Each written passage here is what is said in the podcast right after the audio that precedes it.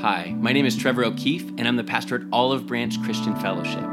We're a Jesus loving Bible church who are committed to studying the words of Jesus, walking in the ways of Jesus, and partnering in the mission of Jesus. Thanks for joining us on that journey today. And then Steve and Tina are going to read our passage this morning. So if you have a Bible, why don't you open up to Psalm 23? The Lord is my shepherd, I shall not want. He makes me to lie down in green pastures. He leads me beside the still waters. He restores my soul. He leads me in the paths of righteousness for his name's sake. Yea, though I walk through the valley of the shadow of death, I will fear no evil, for you are with me. Your rod and your staff, they comfort me. You prepare a table before me in the presence of my enemies. You anoint my head with oil, my cup runs over. Surely goodness and mercy shall follow me all the days of my life, and I will dwell in the house of the Lord forever. Father, we thank you for the beautiful imagery the psalmist creates for us. And Jesus, for so many of us, this imagery is reframed because you arrived on the scene and placed yourself in the middle of this portrait. You placed yourself in this poem saying that you are the good shepherd who would even be willing to lay down his life for his sheep. And so today we pray, Jesus, that we would not just see ourselves, but that Jesus, today, that we would see you, our good shepherd, in this beautiful poem that we find in Scripture in Jesus' name. Amen. I mean, do you see when you read this the vulnerable state that we find ourselves in if, in fact, we are like sheep? In fact, it's something we've talked about each week in this series, something that many of us probably resent or at the very least don't care for very much. And maybe some of you would even say, well, I've come each week and I've just determined I don't even need a shepherd to provide for me or to protect me. This isn't me, maybe other people, but I'm not like those people. Well, then answer me this. Does this comfort you if we remove the idea of a shepherd providing these things and reframe this as you being someone who doesn't need a shepherd? You are, in a sense, your own shepherd. You see, the psalmist, he would have written it like this. He would have said, I am my own good shepherd, and I'm not in want of anything or anyone. I am the source of my rest. I lead myself to where I feel satisfied. I restore my own soul. I lead myself in paths of righteousness for my own name and fame. And even if I walk through the valley of the shadow of death, I will fear nothing because I've got this and I will dwell in my own house forever and ever and ever. Now, how comforting is that if that's you without a shepherd? If you're determined, I'm not like these other people. Well, there's not much comfort in it, is there? I mean, do you see the vulnerable place we find ourselves in if, in fact, we are like sheep? And if we're honest, this is a bit of a terrifying thought because power over the vulnerable is often exploited. And that's the imagery that we have here is a shepherd in power and sheep who are vulnerable. Our minds can go in history to Hitler or Stalin. It can go to Kim Jong in North Korea. It can go even towards Putin in Russia. You probably have seen in the last couple of weeks some of the storylines that have come out from the war in Ukraine, where there's Russian civilian soldiers who are now posting videos to the internet trying to solicit sympathy, and it's them on the front lines as people who are civilians enlisted saying that they weren't sent with food or even ammunition, and with no game plan at all. There are stories even that surface that are unconfirmed, I know, but stories of them even releasing Russian prisoners and the ones who are sick and HIV positive or with hepatitis, them putting armbands on them, assuming you already have a death sentence, so we're sending you to the front lines to fight this war. That's what we think of when we think of a vulnerable person in the hands of someone with unchecked, unrestrained power. We picture the sad story that came out of China, a communist country this week, where there was an apartment building that caught fire and many people burned inside of it because their doors were locked from the outside because the government had created another lockdown scenario because of COVID and didn't allow their people to leave the building. We look at things like that and we think, well, this is tragic. So we're jumpy when it comes to us being vulnerable and someone else having unrestrained, unchecked, infinite, ultimate power. And yet, John chapter 10, he calls people, Jesus does, who exploit situations like that. He calls them hirelings that merely come to exploit sheep. And then Jesus contrasts himself with them, saying that I am the good shepherd, though, who lays down his life for his sheep. I mean, don't you see the vulnerable state we find ourselves in if it is in fact true that I am like a sheep? Oh, but look in scripture how God reveals himself to his people, even through the prophet Isaiah. In Isaiah chapter 40, this is what God begins to say of himself. And again, he's the one in power and I am the vulnerable one. But he says, O Zion, who brought you good tidings, get up into the high mountain, O Jerusalem, who brings you good tidings. Lift up your voice with strength. Lift it up. Do not be afraid. Say to the cities of Judah, behold your God. He's telling his people, look towards me, look towards your God. Now, what did they see when they looked that direction? Verse 10, it says in Isaiah chapter 40, Behold, the Lord God shall come with a strong hand, and his arms shall rule for him. Look towards your God, and what you see is infinite power that he's ruling for his people. Behold, he said, his reward is with him, and his work before him. But look at what he will do with that power. Verse 11, he will feed his flock like a shepherd. He will gather the lambs with his arms and carry them in his bosom and gently lead those who are with young. Do you see that when God talks about him in a situation of being the one in power with those who are vulnerable, he expresses the heart, the gentle heart of a shepherd again and again through scripture. And this is why David is boasting. He begins not with the muttered the muttered words off of a wounded man's lips who's saying that the Lord, He's my shepherd. No, this is the boast of a man who's confident that he has a good God who stands with him and for him. And that is why he brags and boasts and says, Oh, the Lord, He is my shepherd. And as we've talked through this, we've agreed that if you want to know if the Lord is truly your shepherd, well, then you have to ask the question, are you able to echo David's sentiment and statement when he then says, because that's true in my life, he said, I shall not want. And you remember that, that for us, our ability to echo David's statement is not rooted in the ease of our life, nor the amount of wealth or security that we find, it has everything to do with our trust in the quality of his care and in his ability to lead and care for us, which is what we talked about last time, his ability to lead us.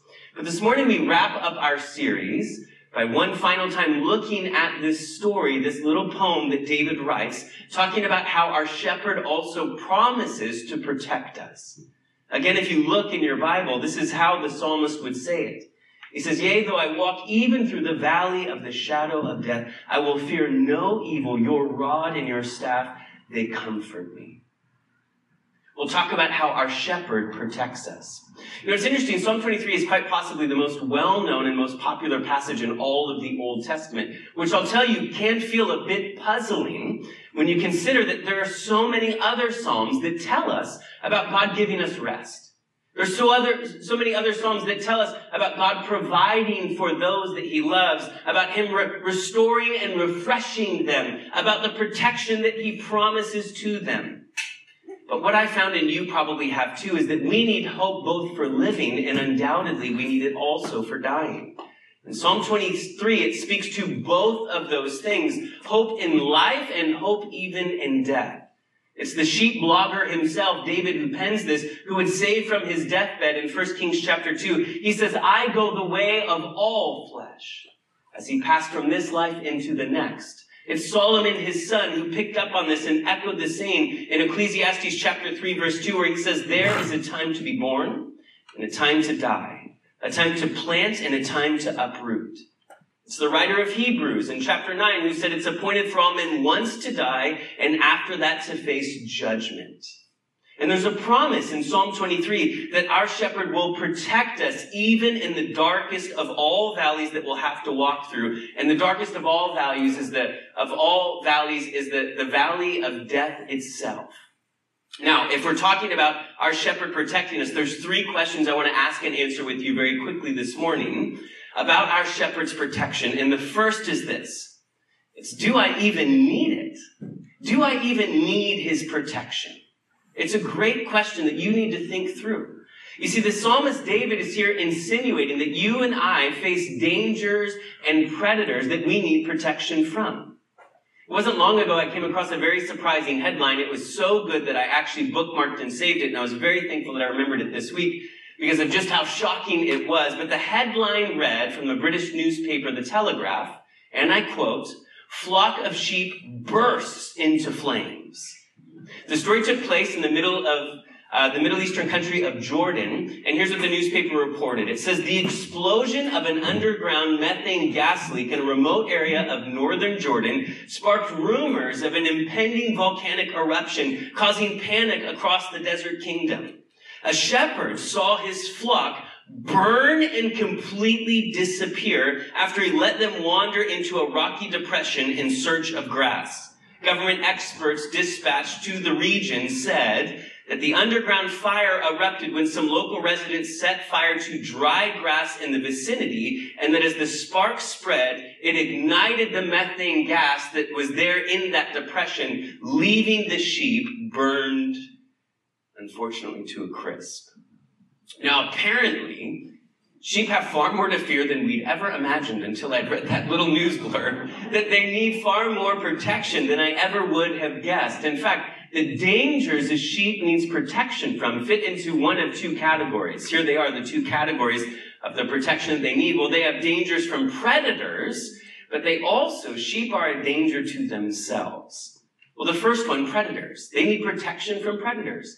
The problem for sheep is twofold in this respect. The first is that they have a long list of predators eh, that, that give them great reason to fear. But the second thing is that sheep have no means of personal defense. They are completely dependent upon their shepherd to protect them. Oh, but what a comfort to these little helpless animals the presence and care of their shepherd provides. You see, when under attack, sheep will either stick with the herd or sprint off in fear all alone. And I was thinking this week when I was a kid, probably still in grade school. My parents took a trip and were away for a week, and so they sent us to stay with some of our family friends that lived out in the country on the East Coast, far from the city. And that family, they had, they had chickens and goats and they had sheep. And this is really my only time in my life where I was in close proximity with some sheep. In fact, my older brother and I kind of exploited this opportunity by every afternoon jumping over the fence to get back into the sheep pen. And then we would quickly try to jump on top of the sheep, hold on to their wool, and go for a quick ride on top of the sheep. But by day like three or four, the sheep got wise to it. And so as soon as we would approach the fence, the sheep would all run off together and we realized it was the end of the backyard rodeo show. And so we had the genius idea that Casey who was the smallest and cutest of all of the O'Keefe boys with his winsome smile and bowl cut back in the 90s. Casey made a, a perfect rodeo clown at just six years of age, and so we lowered him over the fence and backed away, and all the sheep began to come near until he, this very non-intimidating force, was spotted by what was probably the largest mother of all of the sheep there in the sheepfold who sprinted at him and put her head down. And as he ran, moving his little legs as fast as he could back towards the fence for us to try to lift him out, about the time we got him up in the air, the sheep connected with his backside and sent him flying over the fence line. Even Casey, unfortunately, well, apparently he wouldn't make the list of their predators that they needed to fear. You know, sheep, though, aren't known for ferocious, intense behavior. There's nothing intimidating about them. In fact, it's why you will never find a sports team, a professional one at least, that's named the sheep or the lambs.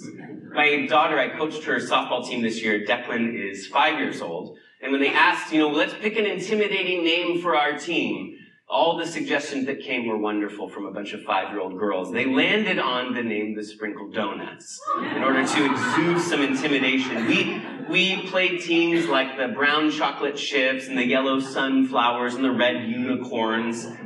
But there's a reason why, although sheep maybe in a five-year-old's mind make a great mascot and intimidating to their foes, there's a reason why professional sports teams wouldn't claim it for themselves. And that's because sheep have no real means of aggression. They can try to headbutt you, or their only other option is to run the other way. They've got nothing else for them. And predators is what they need protection from. And seemingly everyone and everything is a threat to them. It's not just that they need protection though from predators. Sheep need protection even from themselves. Because sheep are not the brightest animals on the farm, they can quickly become a danger to themselves. Speaking of them not being the brightest, you might have even seen the headlines in the last week that came out of China about a flock of sheep that for 12 days roamed around in a perfect circle. You might have seen it. It made the news because people started speculating what's causing this behavior to happen. Some even speculating there must be an invisible UFO there in the middle of the circle that they're encircling around it until someone who has a PhD in livestock, behavioral, whatever, looked at it and was like, no, these sheep are so used to living in a small pen and just walking in the perfect circle of that pen the sheep, even when all of those boundaries are removed, are not smart enough to realize that there's a whole new world available to them. And they just for days walked in a circle in an orderly fashion, following one after another. They're not the brightest, but they're also a danger to themselves. Because sheep can quickly wander off determined to find their own green pastures and find themselves lost and alone and dying of hunger. They can also foolishly eat or drink things that will poison themselves, or when off the trail, they quickly will lose their balance and become cast. And because they don't have a side facing limb to push themselves back upright, they're stuck upside down with their little legs kicking up in the air. It's great for a woolly rug. It's very bad for a sheep, though, because they die by death by suffocation. All that blubber and weight pressing on their internal organs. You see, sheep are a danger to themselves. And I'll just tell you the truth. This is how I feel as a parent sometimes. That there are dangers around my kids, so we lock our doors. We have an alarm system at our home. Uh, we, we built a fence around the front yard. We've done those things because of the dangers outside of them.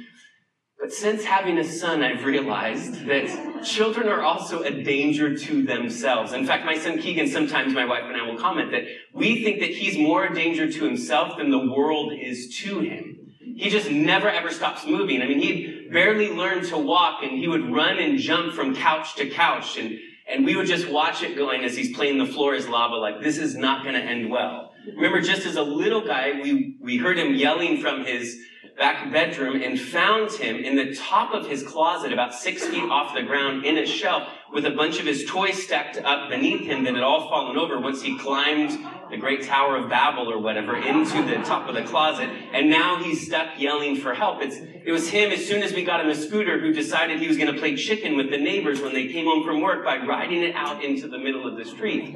We realized very quickly that my job as a parent would be to protect myself from Keegan. When just an infant, he headbutted me and cracked a molar.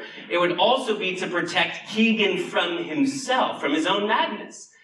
And it wasn't long ago that Keegan came in from our backyard crying and bleeding from his mouth because of the death blow he received in a lightsaber battle that nearly knocked his teeth out. Now, the, the crazy plot twist is that Keegan was playing alone and we only own one lightsaber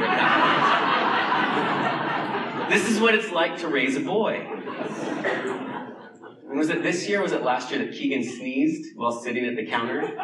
He sneezed so violently, I'm looking at my wife. Was it this year or last year? He's done it more than once. Sneezed so violently that he hit his head on the counter. And I swear the kid was seeing stars because he couldn't look us square in the eye afterwards, right? Even you sneezing is dangerous for you. Sheep are a danger or in danger, not just because of predators, but because of themselves. Let me just suggest to you that the psalmist here is drawing a parallel between us and sheep because we, like sheep, we do have an enemy outside of ourselves. I mean, listen to the, what the New Testament tells us about your enemy. This is what 1 Peter chapter 5 says. Stay alert and watch out for your great enemy, the devil. He prowls around like a roaring lion, seeking someone to devour. For our enemy, when his rebellion failed in heaven, he brought the rebellion down here to earth. And now he's like a kid at a pool party who's getting pushed into the deep end. And at some point you stop fighting against other people. And when you realize you're going down, your whole plan shifts. And now it's, I'm taking as many of you down with me as I can. He's a defeated enemy who knows that his days are numbered and wants to hurt God by hurting those that God loves and made in his own image. He's trying to destroy the lives of people and, and to set a course for their eternal destination to be separated from God. Oh, I'm in need of my good shepherd's protection. Yes, from an enemy who wants to destroy me, but also I'm in need of my good shepherd's protection from myself. You see, Jesus doesn't just save me from sin and Satan. He saves me from myself, from my sinful and selfish and self-destructive patterns and decisions. I'll tell you, this is probably my most common prayer in my own heart is often just saying, Jesus, save me from me. I need to be saved. I need to be changed. Jesus, I need to be rescued from my own brokenness. You see, you and I need protection from ourselves because of our tendency to make selfish and self-destructive decisions. And what they do is they leave in our wake a long line of others that we've hurt along with ourselves. You know, I did youth ministry for a long, long time, and I came to see over time that the difference between a youth and an adult, or a child and an adult, is not that one has parameters or boundaries set around them and that the other does not. The difference is that one needs someone else to set those boundaries and parameters for them, and the other person does it for themselves. I'm an adult. That doesn't mean I have freedom from boundaries or parameters. I, I just don't need someone else to tell me that I need to go to sleep on time. I don't need someone else to tell me to eat more than just ice cream. I don't even need someone else to tell me to put filtering, uh, content filtering on my home internet. I don't need someone else, an authority outside of me to do those things. I'm an adult. I'm willing to set those boundaries for myself. But the difference between a child and an adult is not the absence of boundaries. It's that we no longer are meant to need someone else to step in and give them. But we have to recognize the sobering reality that we still need them because we need protection from ourselves. See, the psalmist David is insinuating that there are dangers and predators that I need protection from. And maybe you're choking on that saying, but do I even need it? And I'd say, absolutely, you and I both do. But how? Here's the second thing. But how does he protect me? Oh, do I need his protection? No, here's the second thing. How does he protect me? Well, the psalmist David, as he writes this, he mentions three things. He mentions that he'll use his rod, he'll use his staff, and he gives you the gift of his presence. His rod, his staff, his presence. That first one, in verse 4, he says, Your rod, it comforts me. A rod to a shepherd was like a six shooter was to a cowboy. It's a two foot long little cub, little club. It's, it's like the baseball bat that's under my bed. It's maybe like a golfer's club who goes to try out a club and, and looking for the one that feels the, the, the, the most and the best balanced as they swing. They're looking for that perfect fit. In the same way, a shepherd would do that with a rod. He'd craft his own specialized custom rod that he wants it to be the right weight and the right length. You, you might swing it like a club or you might even throw it at a predator. You might want it to have a root or a branch at the bottom of it to function as a handle. You might even holster it like a weapon on your side. You see, the rod was used to beat back enemies but it was also used in moments to discipline wayward sheep.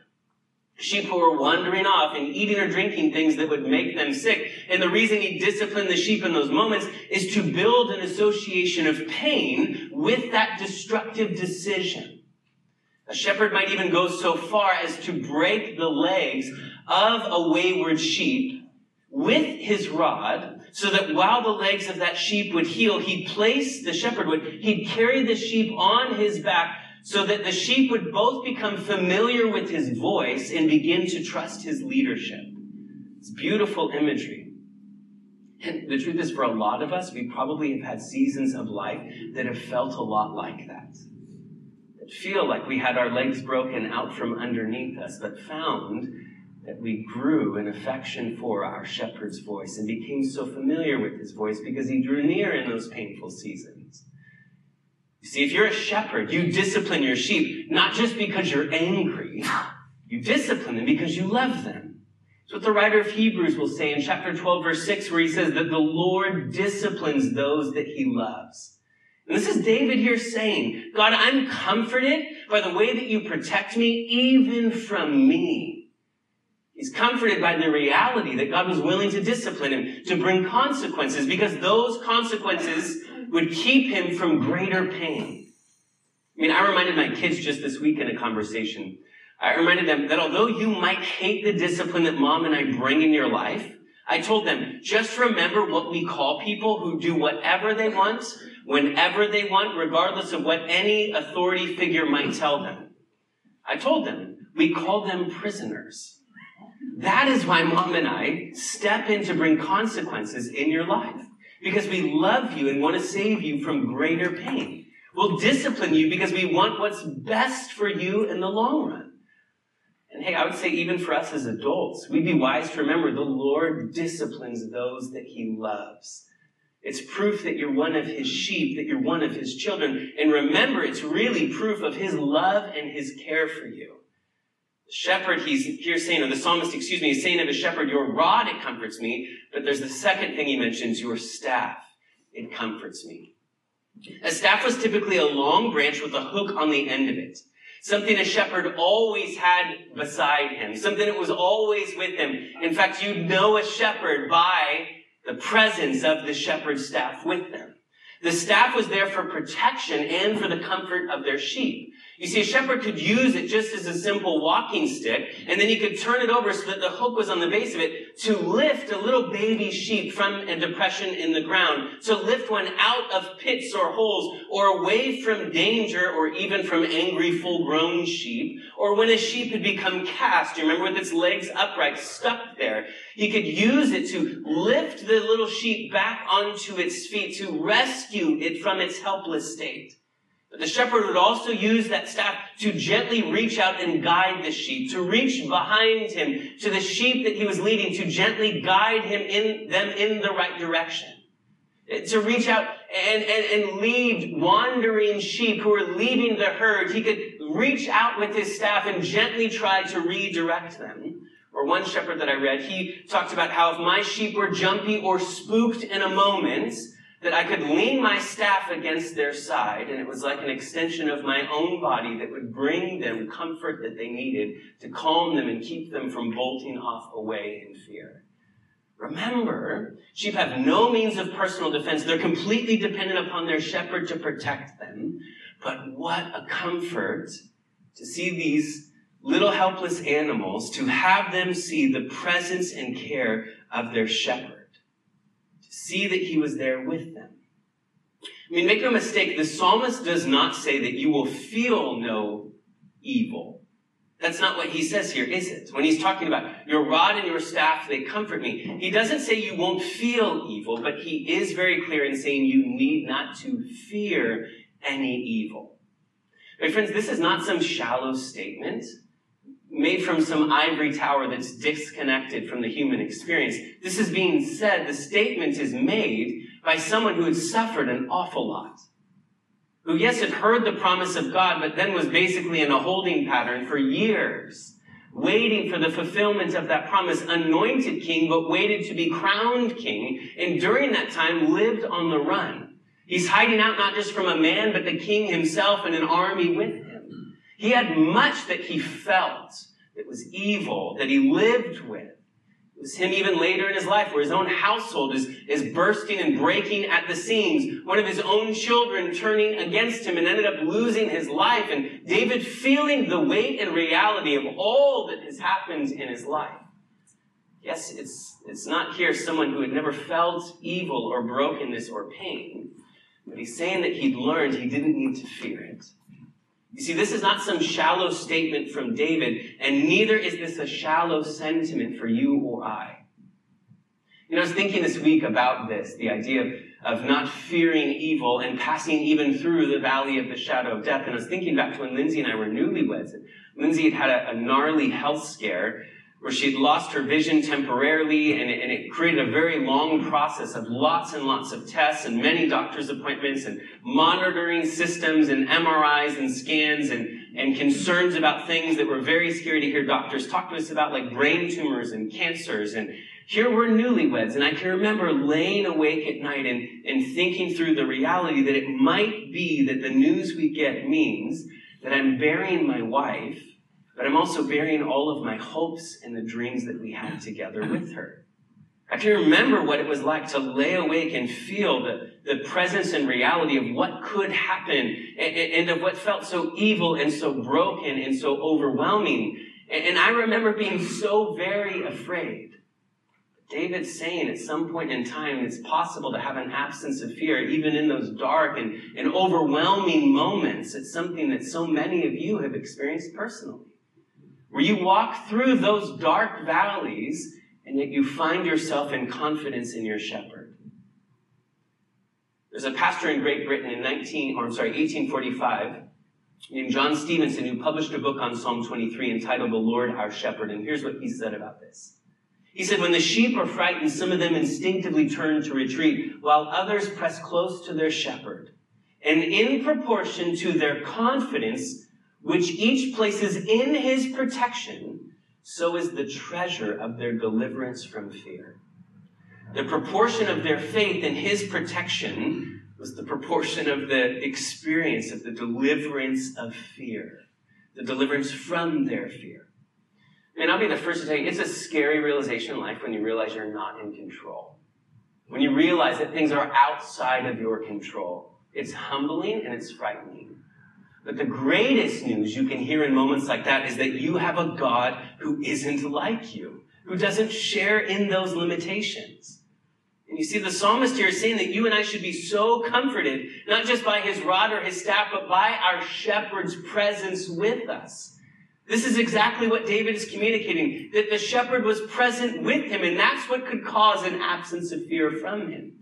Because he doesn't just mention his rod and his staff as sources of comfort for him. He mentions God's presence with him was the true source of that comfort. Not merely a rod and a staff that where they're sitting on the ground next to him. It was that they were securely found in the hands of his loving good shepherd. You see, our third question that needs to be answered is what is the proof, though, of his protection? Yes, do I need it? And how will he do it? Our real question is what's the proof, though, of his protection? How do I really know that he'll make good on his promise? Well, the proof of his protection is his presence with you, and it's his willingness to embrace death for you. See, the greatest gift that God has given any one of us today is the gift of his presence. Jesus, when he was here, he would make it very clear that he'd no longer be walking beside us, but that he would send us another helper. It's another of the same kind. And he said, the Holy Spirit, he has been with you, but he will be in you. Jesus promised that you and I would have the presence of God not with us only, but dwelling inside of us. And on a cross, Jesus, with his arms outstretched, would ask the question, My God, my God, why have you forsaken me? So that you could hear the promise that I'll never leave you nor forsake you. I mean, read the passage again with me and look at what he says. The Lord is my shepherd, I shall not want. He makes me to lie down in green pastures. He leads me beside the still waters. He restores my soul. He leads me in the paths of righteousness for his name's sake. Yea, or yes. Yes, though I walk through the valley of the shadow of death, I will fear no evil, for you are with me. Your rod, your staff, they comfort me. Oh, you prepare a table before me in the presence of my enemies. You anoint my head with oil. My cup runs over. Surely the goodness, the mercy of God shall follow me all the days of my life, and I will dwell in his house forever. Yes, even when I walk through the valley of the shadow of death, I will fear no evil. I love this. Think it through. The Lord, He leads us, He's saying, in paths of righteousness. That they're the right paths even when they look like the wrong ones. They're the right paths even when they're dark or they're difficult. He knows where He's going is David's confidence. He leads me in paths of righteousness for his name's sake. And yes, that is true even when the route run through, runs through a canyon or a valley, through a dark and ominous stretch. Even then, he leads me and he's with me. In fact, did you notice the subtle change? It's significant, the change that occurs in verse 4. There's a change in pronouns. The seemingly impersonal he, that he leads me, in verses 2 and 3 all of a sudden is much more intimate in saying that you, look in verse 4, that you, yea, though I walk through the valley of the shadow of death, I will fear no evil, for you are with me. Your rod, your staff, they comfort me. The psalmist begins to display this intimate discourse of deep affection. It's been wisely said that God goes before us when the path is smooth, but he stands beside us when the way is dangerous and frightening. And the grand secret of the psalmist's peace was his confidence that his good shepherd was with him, that he stood by his side. Do you have that kind of confidence in your good shepherd? That kind of confidence in the presence of God, in the nearness of God, in the commitment of God to you. Oh, because it's true that it is, it is His presence with us that will dispel all of our fears. Phillip Keller, the shepherd turned pastor and author, he said it this way. He said, In time I came to realize as a shepherd that nothing so quieted and reassured my sheep as to see me there with them in the field. The presence of their shepherd and owner and protector put them at ease like nothing else could. Oh, remember the presence of your good shepherd. Even when passing through the valley of the shadow of death, these narrow valleys, and, and you're meant to picture these ravines where you can't see what's lurking in the shadows around the next bend or corner.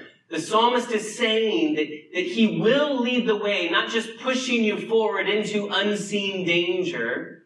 And the reality is we know the storyline of the Bible. We know that it's not just that he will lead the way, but we know that he has led the way through the valley of death, embracing death for us.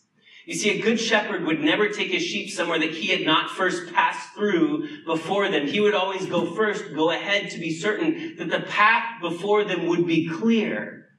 And so that means that we don't face the valley of death. He faced that for us. The psalmist was right when he said we simply walk through the valley of the shadow of death. I love how Paul writes about it in 1 Corinthians 15, where he says, O death, where is thy sting? O grave, where is thy victory? The sting of death is sin, and the strength of sin is the law. But thanks be to God who gives us the victory through our Lord Jesus Christ. Oh, this is where Jesus in John 10 stands up and says, I am the good shepherd, and the good shepherd gives his life for his sheep.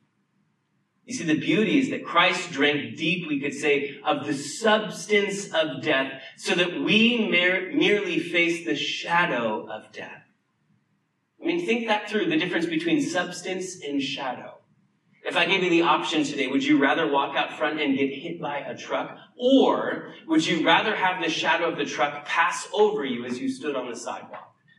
It's an easy decision, right? All of us know what we choose because we understand that nobody is afraid of a shadow. Because just as the shadow of a dog can't bite me and a shadow of a gun can't harm me, harm me, the shadow of death will never ever destroy me. And the beauty is that for a shadow to be present, it tells me with certainty that there's light somewhere on the other side. You see, my dear friends, if, if we are sheep in his fold, then what this is telling us is that we need not fear even death itself, nor any other thing that this life may throw at us along our pathway towards eternity.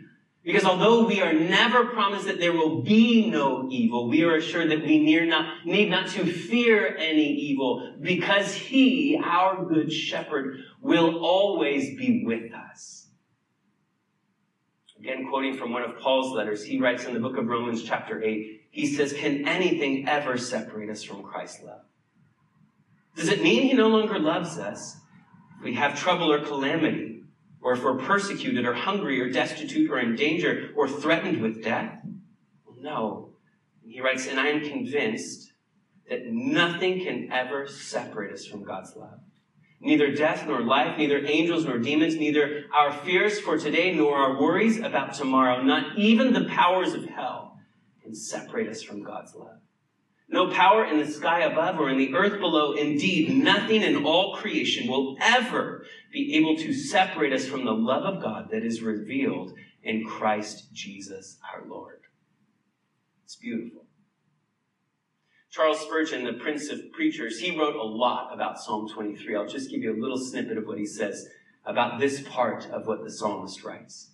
He said, Observe that it is not walking in the valley but through the valley. We go through the dark tunnel of death and emerge into the light of immortality. We do not die. We do but sleep to wake in glory. Death is not the house, but the porch. Not the goal, but the passage to it. Death is not the house, but the porch. Not the goal, but the passage to it. Death is not the end for the Christian. It is merely the pathway to, verse 6 tells you, the house of the Lord where we will dwell forever and ever. You see, death is not a destination. It's merely a passageway for you into what Jesus has prepared for you. Just as it was for Jesus, who would emerge from the grave alive again, being a first sign. Remember, Paul would say, he is the first fruits of all who will rise. The idea is in the springtime when you see the first buds coming after the, the death of winter. The first buds and blossoms are not just a sign of life, but they're proof of more to come. That it's not the only thing that will bud and blossom in the spring. It's just the first fruits. It's just the first sign of life. And that is what Jesus was for us when he rose from the dead, showing us life after death. In fact, in John 11, Jesus said, I am the resurrection and the life. Anyone who believes in me will live even after dying. Everyone who lives in me and believes in me will never, ever die. It's been wisely said that the hope of the gospel, it is our antidote to fear and even our antidote to grief. Because death is no longer the enemy of the Christian, a wasted life is. If you're a follower of Jesus, death is no longer your enemy, a wasted life is. Again, quoting the 19th century British pastor and author John Stevenson, he said, Walk with thy God through life and thou shalt find that you fear no evil in thy death. We need to wrap this up. You know, these are the perks and the promises made available only to those who have him as their good shepherd. Roger Ellsworth, the commentator, he says, if we are to have the same peace about death that David did, then we must have the same shepherd that David did.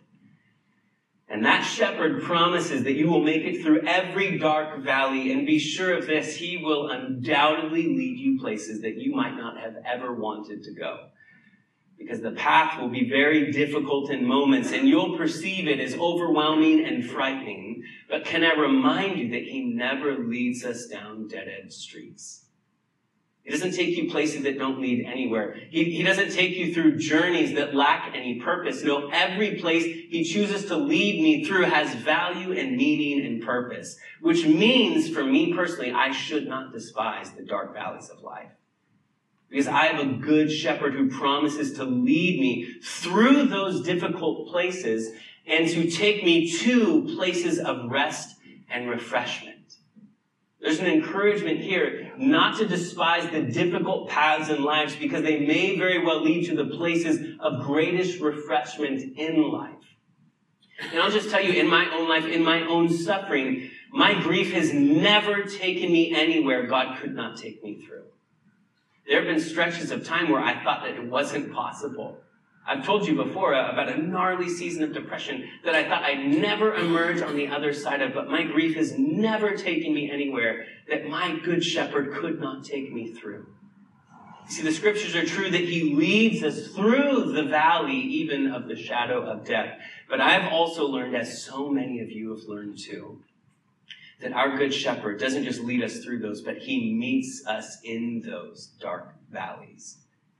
See, none of us want to traverse through dark valleys in life, but all of us will find ourselves in them. And for many of us, we've already begun to realize that in those dark and hard places and seasons, we found Jesus with us in those dark places. We've heard the voice of our good shepherd the loudest in those dark places. We discovered in those hard valleys that the, deepest waters of refreshment were found there, like waters that gathered after pouring down the mountainside to collect in the basin of a deep valley. There's a depth of refreshment that's really only experienced by those who found themselves in the depths of a dark valley. Oh, don't despise the valley, my friends. It's often the place where God does his deepest work.